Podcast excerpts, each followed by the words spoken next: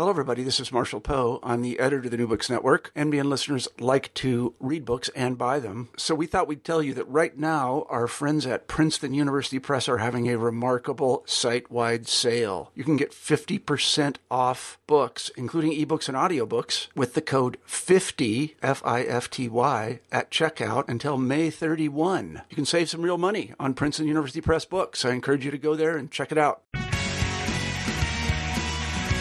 Welcome to New Books in Political Science. My name is Heath Brown. Today I'll talk with Andrew Taylor, who's the author of Congress, a performance appraisal. I hope that you enjoy the interview. Welcome to New Books in Political Science. I have the real good pleasure today of talking to Andrew Taylor, who's the author of Congress, a performance appraisal. Andy, how are you doing today? Fine, thank you, Heath. I really enjoyed the book, and before we get to talking about the book, maybe you can tell us just a little bit more about yourself, where you are, where you've been, uh, what comes before this interesting book. Well, um, as the listeners might have already noticed, um, I'm not a native of the United States. Um, I, uh, I'm from the United Kingdom originally, and I came over to the U.S. Uh, in the late 1980s as a graduate student um, I was interested, always interested in American politics, and my undergraduate major um, at the University of Kent at Canterbury in England was in American Studies with a with a concentration in American politics. And um, I came to the United States for a year, um, actually at Lehigh University, which is in Bethlehem, Pennsylvania, um, as an undergraduate. Um, when I was finishing my undergraduate degree in the UK, didn't, was at a loose end and was in contact with people like uh, um, faculty at, at Lehigh, and they suggested uh, why don't I come and do a master's, which I thought was a pretty good idea at the time, um, largely because I didn't have anything better to do, and mm-hmm. uh, then really wanted to go go on, and so I did my master's there. I did my PhD um, at the University of Connecticut um, and then had decided sort of halfway through that that I wanted an academic career in the U.S. and I was, working on American politics generally, specifically on Congress. Um, the dissertation at UConn was, was actually on policy productivity um, under unified and divided government, sort of inspired somewhat by Mayhew's work at the time. But I considered myself primarily a con- congressional scholar, and then uh, so I went out on the market once I got my PhD, and I, I came down here to NC State in Raleigh um, in 1995, and uh, it's amazing to think it's been 18 years, but I've been here ever since. Right, and you know, in this this book, I, once you know, as we get to the end of our discussion, you can see, and I don't know if this is in your plan, applying the very same method to other countries and other um, other legislatures, and so um, I enjoyed the book. I enjoyed the book a lot. Um, the way you set the book up at the start is, is you kind of take a survey of, of research and, and, and public perceptions on what's wrong with Congress. Right. And, and, I, and it seems to me that, that you're also, as you move in the book, you're saying, well, some of this is right, some of this is wrong, some of this is just, you know, kind of the misperception. I wonder if just briefly we can start out with you kind of either talking a little bit about some of the sort of the best of that research that really gives us the best sense of either the public opinion about Congress or the best sense of what's wrong with Congress, um, but sort of sort out for us just our, our kind of these basic impressions from what we actually know about Congress. Yeah, well, I, I, I, as most of the listeners probably know, um, Congress uh, is not held in very high esteem by the American public, and all the survey research uh, demonstrates that in both an absolute and, and relative sense, um, public approval of, of members of Congress collectively, the job that the institution is doing, um, very low rates, basically all-time lows. You know, most of these data have been collected really since the, the late 1960s, early 1970s, but in that time span, we're at a very low level. Uh, approval for the institution as a whole is in in the high single digits. Sometimes in the last few months, few years, it's got above that in the low doubles, you know, t- low teens. But it's it's it's terrible. Um, and uh, but there is also uh, um, literature out there, um, books uh, and, and, articles written both by, uh, well, by practitioners, journalists, and um, political scientists that kind of share this um, approach and, and, are also equally uh, disparaging of, of the Congress. Um, and so what I wanted to do was at the beginning of the book is, is kind of set that up as as a you know a general position of of both um, the public, but also um, uh, political scientists, uh, journalists, and practitioners. There's some uh, interesting work done by former members of Congress um, along this line, along these lines, and say, look, um, uh, you know, people don't really think very highly of the United States Congress. Is this fair? Is this a legitimate position? Um, it's, it's, obviously a clear one. Uh, is it legitimate? And I was the thing that really sort of provoked this book was I would hear this all the time.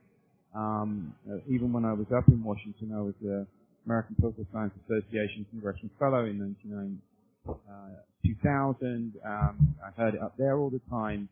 Uh, people just assume that, that Congress was terrible, but I'd never seen anybody who'd really sat down and, and, and try to um, work this out in a systematic way and suggest whether it was a, a, a, fair assessment or not. So that that's what the, that's the first part of the book is, is laying that out, and and that's really what what kind of interested me in, in writing it.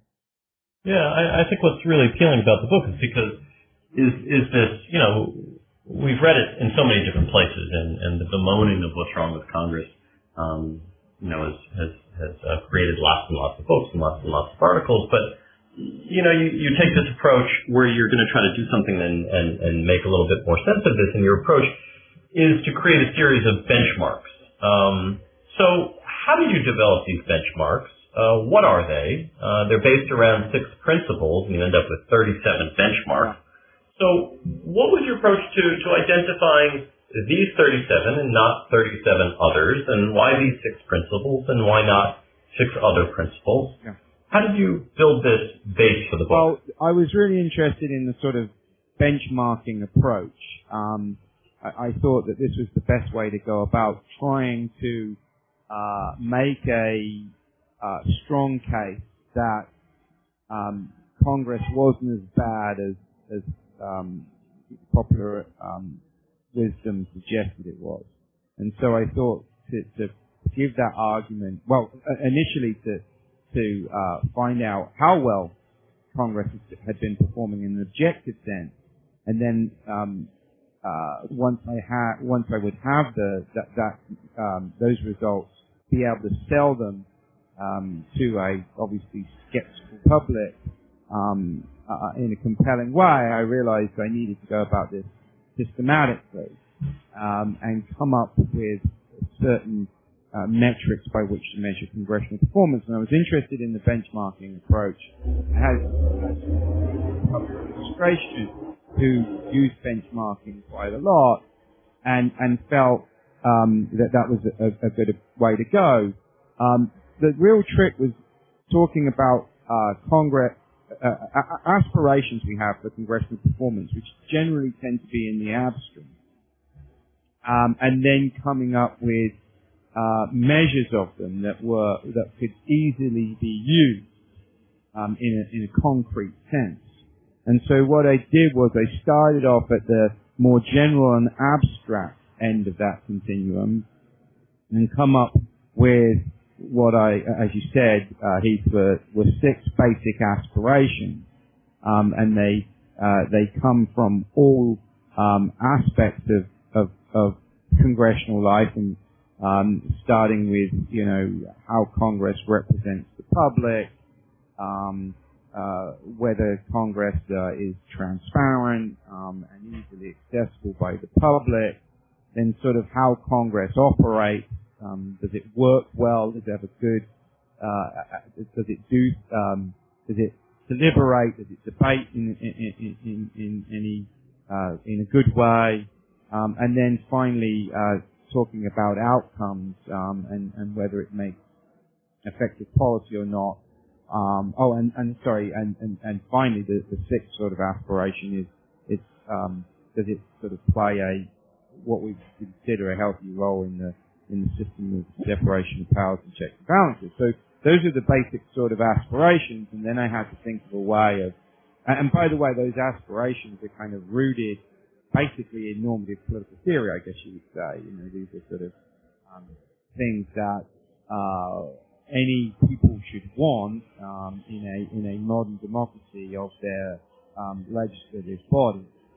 Um, and then I tried to, from those six um, basic um, aspirations, I went with a more concrete, narrow benchmark that would provide things that we could actually measure. So we could say, yes, Congress has met or maybe exceeded or has not met, has not reached uh, those particular benchmarks.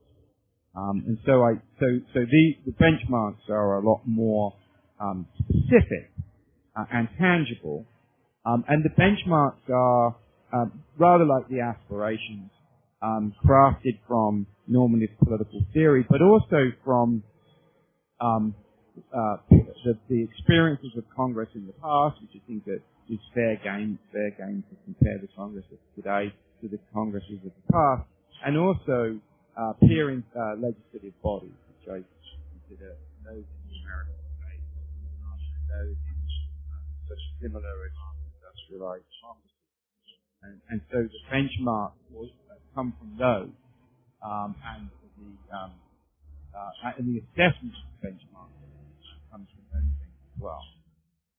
So we don't have enough time to go and uh, talk about each and every one of those 37, but I wonder if there was one of those benchmarks that surprised you uh, about how well Congress scores. Uh, one that sort of sticks out to you uh, that uh, Congress is really doing well. If we think about this as an important benchmark, um, Congress really is, is scores quite highly on this. Yeah, well, maybe I could talk about a couple of series of them, Heath. I mean, I, I, I think you know probably the two that would uh, resonate most with members of the general public are the the the, the first benchmarks under the first basic aspiration, which I, I call a robust representative democracy. That is, does Congress represent the views of the American public well? And you know, we Americans continue to find that that's not the case. That people are um, in a kind of cocoon up in Washington. They're disconnected from the everyday lives of the American people. They don't understand the, the, the sort of trials and tribulations of everyday life in this country.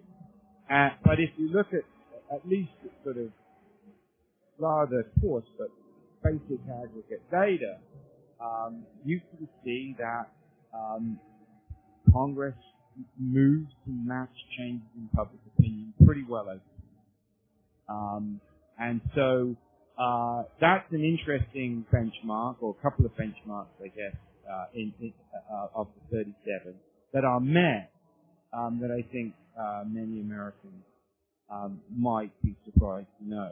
At the other end of the of the sort of continuum um, uh, is the the outcomes. Um, so that's sort of input, I guess, is the outcomes, and and and that's effective public policy. And again, you know, the American public tends to think that Congress isn't very good at solving uh, problems, but um, by the by the benchmark they um, Congress does pretty well. Uh, it, it, certainly doesn't do so well in, um, I, I, I, argue, in, in, in dealing with problems that are coming down the road. Um, it's not very, uh, doesn't look very well to the future. Um, but uh, I argue that it does a pretty good job um, U.S. has a, has a robust economy. Um, many people across the world will tell you, um, uh, you know, this has been a, or the last century at least, was an American century. Um, kinds of public policies in government past. So I think that also would surprise um, uh, many uh, uh, members of the American public that um, it meets or largely meets some of the, the policy benchmarks as well. So those two, I think, just because uh, those are the, the two main um, labels, uh, leveled at the uh, at the Congress by the American people. I think the findings there would be perhaps uh, uh, most surprising to the layperson who just picked up the book, um, not knowing a, a uh, not being a political scientist, and not knowing a great deal. Yeah, and when when you go through the the, the full list, you know, it's something like I don't know, if I didn't count up exactly, but it's something like a half were fully met, another third or so were were um, somewhat met, and you get this other portion where um, Congress doesn't meet these meet the principles or benchmarks or expectations really at all. Yeah. Some You of end the the- where they're not met, um, you know, are, are, are kind of interesting. Um, you know, the some of the process uh, metrics, some of the process benchmarks, and, and how Congress operates.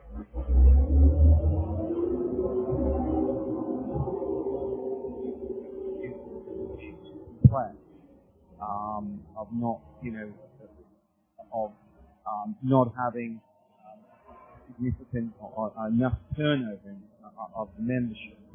Um, uh, Congress, members of Congress are not representative of the general public. In an economic, they are much wealthier, um, even though that happens with uh, religious affiliation, occupation, service, military service, and so on. In other regards, they don't. So there are some significant ones where they don't meet that benchmark. They, don't meet the benchmark. But you're, I think you're right, um, you are right in describing um, uh, the fact that uh, the, the majority are met, um, well, at least half are exceeded, and, and, and the rest are, are, are, are half of the rest are met, getting somewhere between two thirds and three quarters of the benchmarks being being. Yeah, you end the book, um, not surprisingly, with, with some recommendations. Um, recommendations of maybe how to pr- improve things. Yeah. Um, which of these recommend, recommendations um, do you think has the greatest likelihood of being enacted? Um, you know, so, some of the uh, recommendations you could imagine, well, this never will happen. It's a good idea, but it's not going to happen. Are there any that, that you know that stand out to you that it's something that actually that could be enacted? That there there there would be bipartisan support for it, and and it would have a, a real beneficial uh, impact on the institution. Well, um, uh, you know, just immediately coming to mind, uh, I, I, just mentioned in the previous question that some of the benchmarks that weren't met were ones that had to do with internal uh, process and procedures. Um, and one of the um, criticisms, um, because it doesn't meet a benchmark, it doesn't meet a sort of basic majoritarian benchmark. One of the procedures that gets criticism in the book um, is the, uh, the, the notion of unlimited debate um, in the Senate, the rules that allow for unlimited debate and therefore the filibuster in the Senate. And, uh, you know, the, the news at the moment um, is full of, uh, at least, full of, of be a real meaningful effort uh, by the majority leadership in the Senate um, to clip the wings um, of the filibuster and, and change rules, particularly on um, uh, confirmate, the confirmation of presidential nominees to executive and judicial positions, whether they will reduce um, the effect of filibuster. And, and a lot of people are suggesting that that could well happen. Um, it might be painful for uh, Senator Reid and, and, and the, the Senate Democrats to get that to happen, but it, it, it, it's it's on the cards. It might not be a bipartisan um, change, and you, you mentioned that in the question, assuming that any changes have to be bipartisan, but it might be on the cards, uh, and it's one that immediately comes to mind that is sort of consistent with, with some of the things that I've said in the conclusion.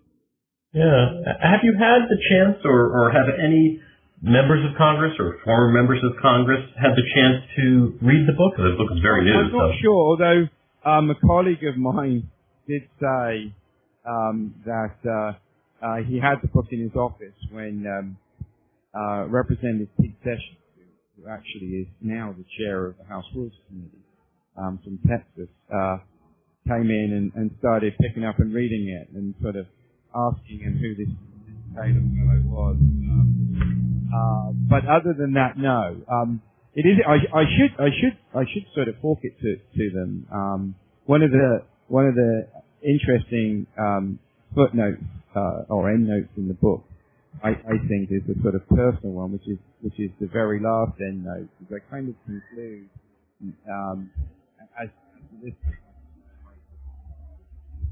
concerned by now by uh, we're talking about the number of benchmarks which I feel Congress has met. That listeners, might have discerned by now that um, I, I'm kind of uh, not, this isn't a book full of praise for Congress, but it is a book that sort of defends Congress from the criticisms that we've been talking about. So I am sympathetic to Congress. I do suggest Congress better than others. Um, but the, this last um, footnote does talk a little bit about the, the, members of Congress that I know and have known in the past, um, and it's written, the footnote itself is written to demonstrate that uh, we should expect Congress to have some faults, because after all, Congress themselves are human beings, and, and humans, human beings, as we know, are, are far from perfect. So I should actually uh, contact some of these people from my present and past and and, and, and ask them as members of Congress what they think of the book. I'm, I'm, I'm sure, my, my sense is that a lot, of members would, would say that they might disagree with a lot of specifics, but, but would sort of say, look, um, you're right. Um, we are, the institution is, is unjustly vilified and, and, and it's an institution, it's a normative, um, sort of part of the argument here as well, Heath, that the institution I think is, is, is worth, um, obviously protecting and, and promoting. Um, and you can only do that if people buy into the idea that it's doing an okayish job. Um, if, if you continue along the lines of, of, of, vilifying it and the public continues to believe it's doing a very, very poor job, members don't have a lot of to promote the, the institution's interest and it's only going to lose. So uh, I, I would I would think a lot of members would sort of they might not want to tell their constituents this because it's not a, a popular argument, but they might actually say you're right. You know, this, this the institution is, is doing uh, as bad a job as a lot of people think. Yeah, yeah. I, um, I, you can see a public conversation about your book. You definitely see a uh, this incorporated into a undergraduate course. Um, it, it's so naturally in in the way in which I think students might be able to really grasp. Uh, yeah, it, you know, it's, it's very. It, it, I wrote it for that, uh, and my, my publisher wanted me to write it in that way. I, I don't know whether when I initially embarked on the project, I would have wanted to write it quite like that. I I foresaw it a little bit more as a kind of trade book, um, uh, which may be used as a text, and and I think it's now a textbook that may be sort of uh, read as a trade book. Um, but yeah, it's it's consciously broad. Um, uh, one reason because if you're going to uh, uh, praise the performance of an institution, you should praise all of it. Uh, but also because um, it could be take the place of a, a, a, a be the textbook in an undergraduate course on Congress, and and so if you want to talk about elections, you, there's enough in there that allows you to talk about elections with your students. Um, if you want to talk about policy outputs, there's enough there. If you want to talk about inter-branch relations, there's enough there. If you want to talk about procedure, there's enough there. Um, so yes, it, it, it is it is consciously broad because um, I think we sort of envision it being used uh, in undergraduate courses on Congress. Yeah, I, I can easily see that. So, so what is what is next for you? Uh, do you have a new new book project ahead, or, or non-book but research project? What's what's the next well, thing on your research I'm agenda? on a number of. Um, I, I actually wrote a book um, last. I didn't write it last year, but it came out last year in 2012. So this has a 2013 copyright, and that's a book that came out with the University of Michigan Press called Exploring Congressional Life, which is um, aimed more at a, a, an academic audience. And so, with two books coming out in two years, I'm sort of exhaling a little bit, but um, I've been working on some article-length projects on Congress. Um, I'm working on something on, on seniority in Congress. I'm working on something um, about uh, uh, the conditions under which members uh, publicize their voting record to their constituents and a number of other little projects. I am actually working on a book, but it's with a colleague in sociology on something completely unrelated to Congress. It's um, on on uh, school board politics um, in in Wake County, North Carolina. Interestingly enough, um, uh, which have, have actually um, punctuated the uh, national consciousness on occasions, and and, and uh, there's an interesting story to tell there. Uh, but um, as far as the next major project on Congress, I have been doing a little bit um, uh, when I've had some time, and I want to es- uh, accelerate this. I'm very interested in, and this is sort of connected with this uh, performance appraisal book. I'm very interested in the kinds of members of Congress who are what I guess um, some congressional scholars, people like back in the 60s, people like Donald Matthews would call institutional patriots. Um, that is, people who, um, members who are interested in protecting and promote, promoting the interests of the institution as a whole. Um, and obviously, I think that's a good thing. Uh, the premise of the project is that, um, you know, the incentives, there aren't incentives to do that. Um, it doesn't really help you get re-elected, etc., etc., etc. So, but there have been these characters over the course of congressional history. Um, and so I've been doing some research and have had some uh, uh, graduate and undergraduate students assist me over the last couple of years creating a data set um, of who these people are, and we're trying to sort of, uh, I'm trying to sort of explain um, why they do it and, and, and, and under what conditions um, uh, do they um, express and, and, and act, in a meaningful way, they act upon this sort of uh, impulse of institutional patriotism. So it's, it's in its very preliminary stages, but I think that's going to be the next big Congress project.